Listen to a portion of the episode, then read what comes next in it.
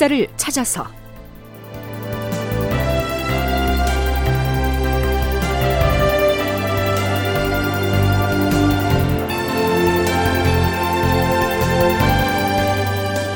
제 927편 사명당과 가등청정의 단판. 극본 이상락 연출 최홍준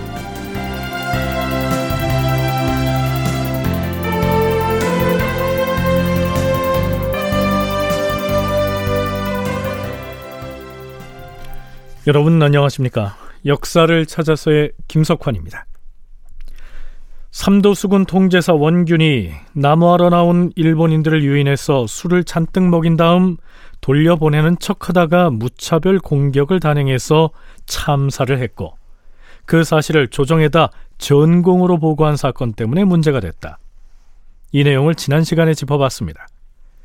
일본군 장수 풍무수가 경상우도 병마사 김응서에게 사람을 보내 우리 일본군도 즉시 우리가 주둔하고 있는 인근 해안 지역으로 군대를 보내서 조선의 민가를 공략하고 수탈을 감행함으로써 우리가 당한 분풀이를 하고야 말 것이다. 이렇게 경고성 엄포를 놨고 이러한 사실은 그대로 중앙조정에 보고됩니다. 이 사건을 두고 원균이 용맹을 발휘해서 전공을 세웠으니까 포상을 논의하라라고 했던 선조로서는 입장이 매우 옹색하게 되고 말았죠. 그런데요. 이번엔 일본 장수 요시라가 소서 행장의 서신을 가지고 경상우도 병마사 김응서를 찾아옵니다. 요시라의 발언 일부를 소개하면 이렇습니다. 조선의 수군 장수는 우리 일본인 수십 명을 선상으로 초치해서 술을 접대하면서 거짓으로 호의를 베푸는 척하였다.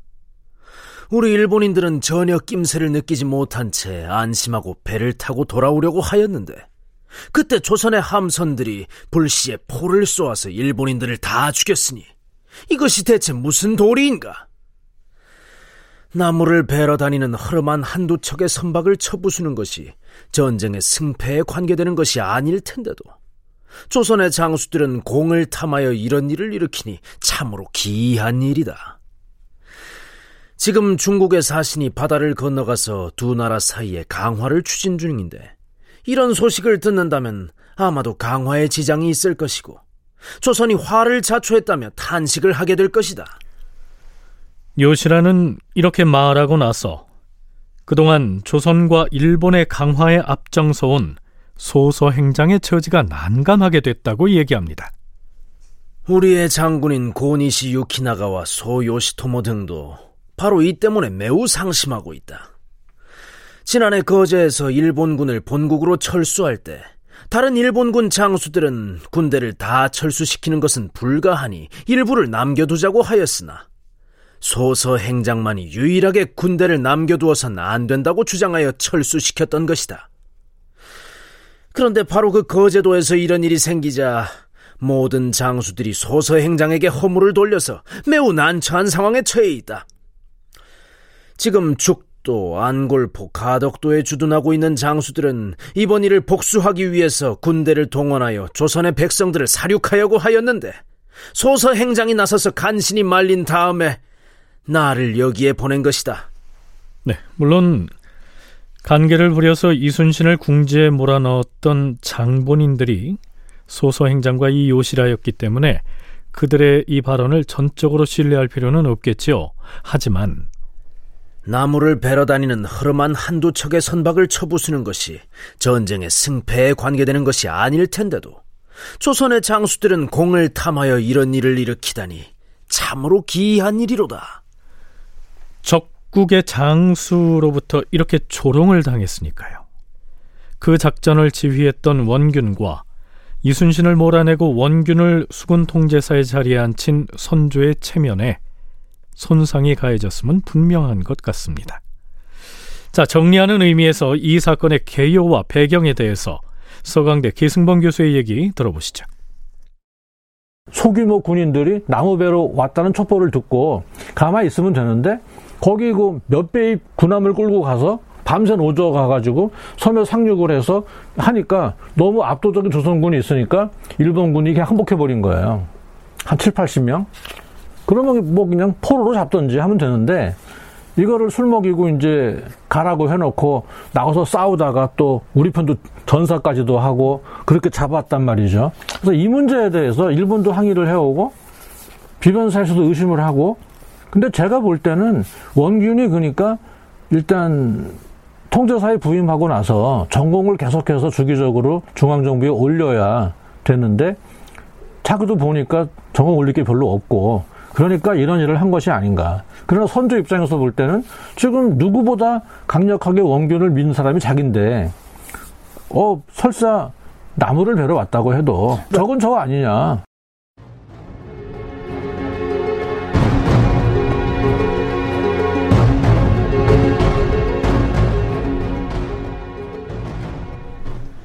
자, 그럼 이제부터는 가등청정이 풍신수길의 명을 받고 조선으로 건너오고 난 다음의 상황을 짚어보기로 하지요.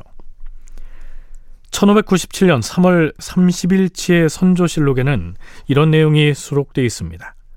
참고로 여기에 나오는 송우는 우리가 사명당이라고 알고 있는 그 승려입니다. 유정이라고 하는 법명으로도 불리기도 하죠. 송운이 적진으로 들어가 가등청정을 만나 대화를 나누었다. 애당초 송우는 경상도 고령에 머물면서 장차 중국 불교의 4대 명산 중에서도 으뜸으로 일컬어지는 구화산으로 들어가서 병을 조리하려고 하였다. 그런데 가등청정이 급히 사람을 보내 만나자고 하였으므로 밤낮을 가리지 않고 걸어서 울산의 서생포에 당도하였다. 송우는 3월 18일에 가등청정의 진중으로 들어가 마주 앉아 대화를 나누었다. 송운, 즉 승려 유정이 가등청정을 상대로 삼아서 대화를 나눈 것이 이때가 처음은 아니었습니다.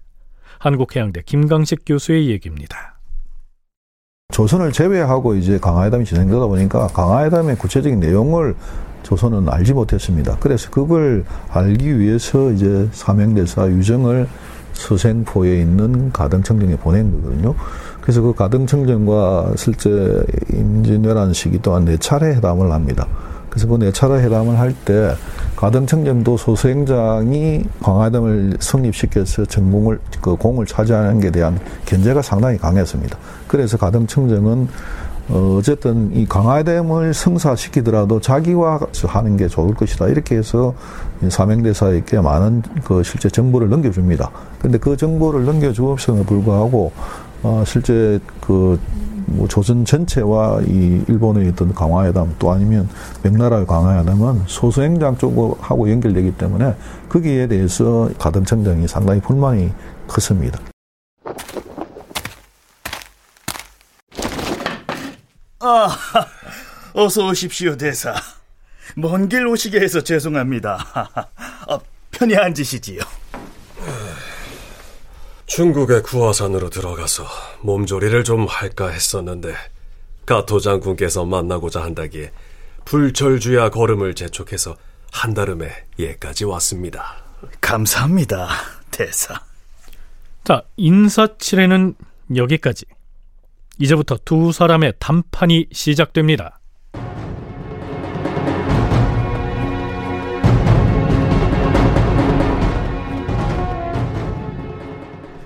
지금부터 승려 유정과 가등청정 간의 오간 얘기를 살펴보겠는데요. 참고로 가등청정은 풍신수기를 태합이라고 부르고요. 승려 유정은 풍신수기를 관백이라고 부릅니다. 대사, 중국의 유격장군 심유경이 우리 태합전하께 뭐라 했는지 아십니까? 어, 심유격이 뭐라 했는데요? 심유격은 우리 태합전하께 이렇게 호언장담했습니다.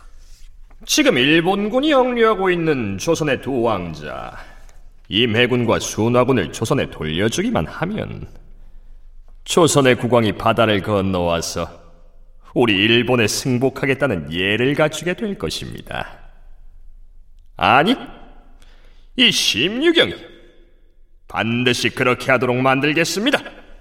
이렇게 큰 소리를 쳤기 때문에 우리 일본군이 조선에 대하여 더 이상의 공격을 하지 못하게 중지시켰던 것입니다.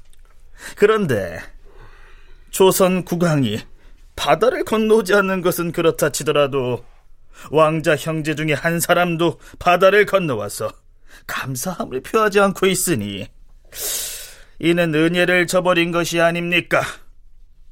조선 국왕이 거짓말을 한 것입니까? 아니면 명나라가 그렇게 시킨 것입니까?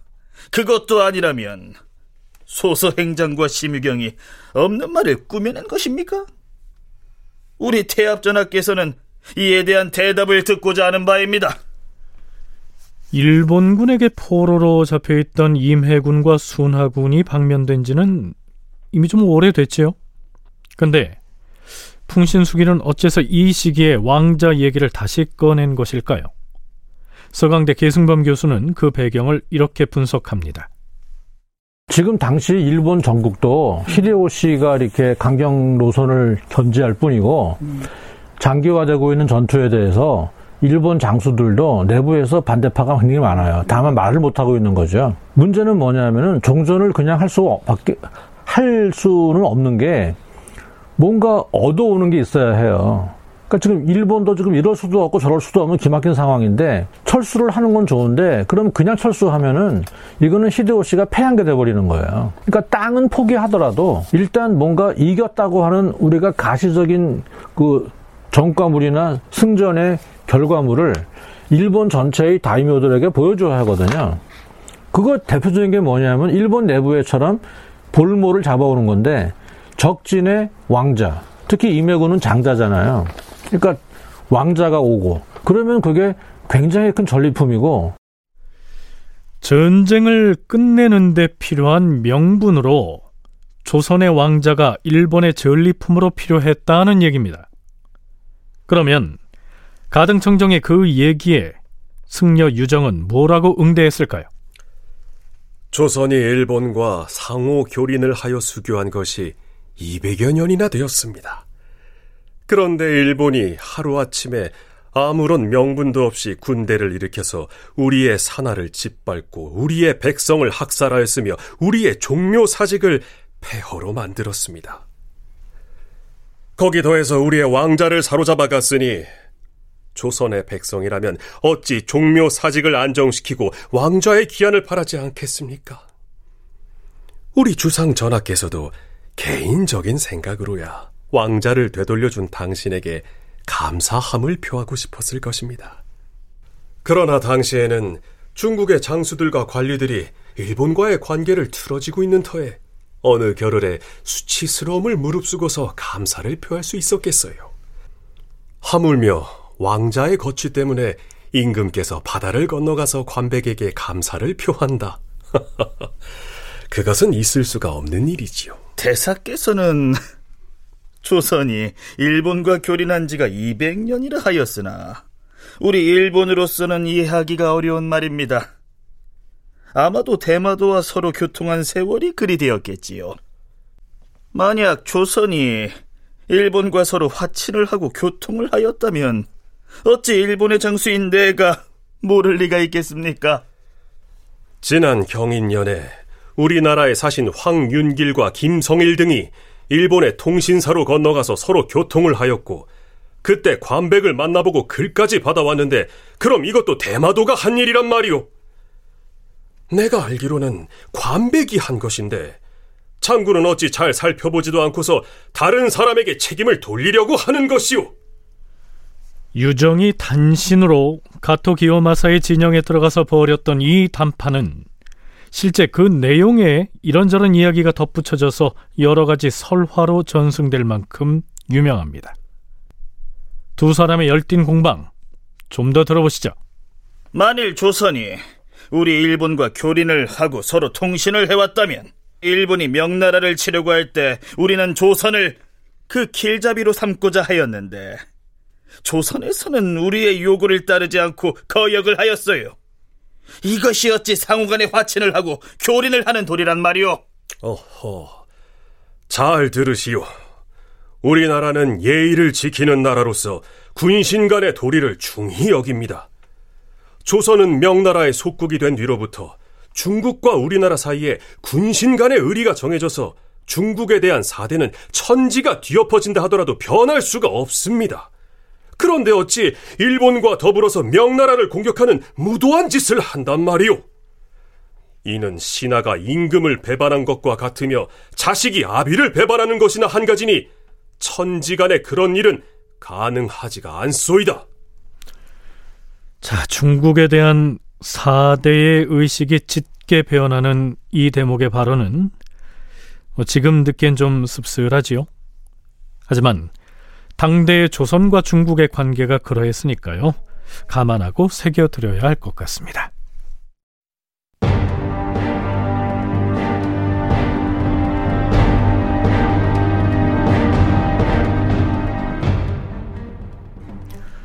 유정과 가등청정의 담판은 그 뒤로도 길게 이어집니다. 조금만 더 소개하자면 이렇습니다. 지난날 조선 경성에서 중국의 심의경과 소서행장이 화평을 약속할 때 조선의 두 왕자를 송환하면 국왕이 일본에 건너와서 감사의 예를 갖추기로 하였을 뿐 아니라 조선 팔도 중 일부를 끊어서 우리 일본에 귀속시킨다고 하였어요. 이 말을 우리 태압계 아래였기 때문에 일본군이 경성에서 물러나 이 해안 지역까지 내려온 것입니다. 우리 태압께서도 그 말을 믿고 군대의 출동을 중지시키고 기다렸던 것이에요. 그런데 국왕이 바다를 건너오지도 않았고 또한 국토의 일부를 끊어서 일본에 귀속시키지도 않았으며 왕자 형제 중에서 한 사람도 바다를 건너오지도 않았어요. 겨우 낮은 지기에 있는 신하만을 보내서 강화를 맺으려는 채 하였기 때문에 우리 태압전하께서 크게 노하여서 조선에서 온 통신사를 대면하지도 않았던 것이요. 일본 군대가 경성에서 물러날 때 왕자를 송환해주면 국왕이 친히 일본으로 건너가서 살해한다는 말이 도대체 누구의 입에서 나왔으며 조선의 땅을 갈라서 일본에 귀속시킨다는 말은 또 누구의 입에서 나온 것이오? 심유경에게서 나왔소? 아니면 소서 행장의 입에서 나온 것이오? 우리 조선에서는 결코 그러한 약속을 하지도 않았고 할 이유도 없습니다.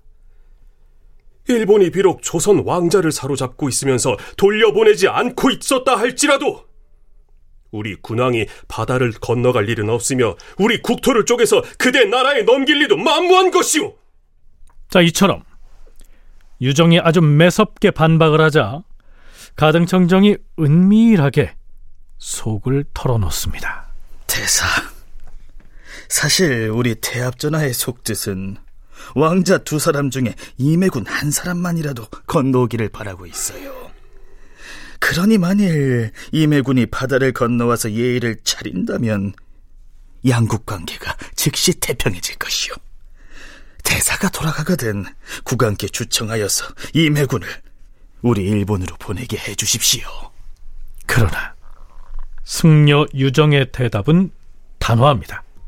종묘 사직의 맹세코 말하거니와 우리나라의 왕자를 임금의 원수에게 보내서 예의를 차리게 할 수는 없습니다. 절대로 보낼 수가 없소.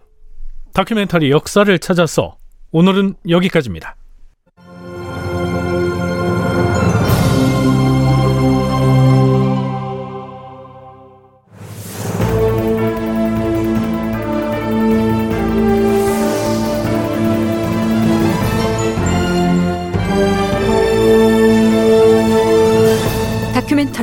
역사를 찾아서 제927편 사명당과 가등청정의 단판 이상락 극본 최웅준 연출로 보내드렸습니다.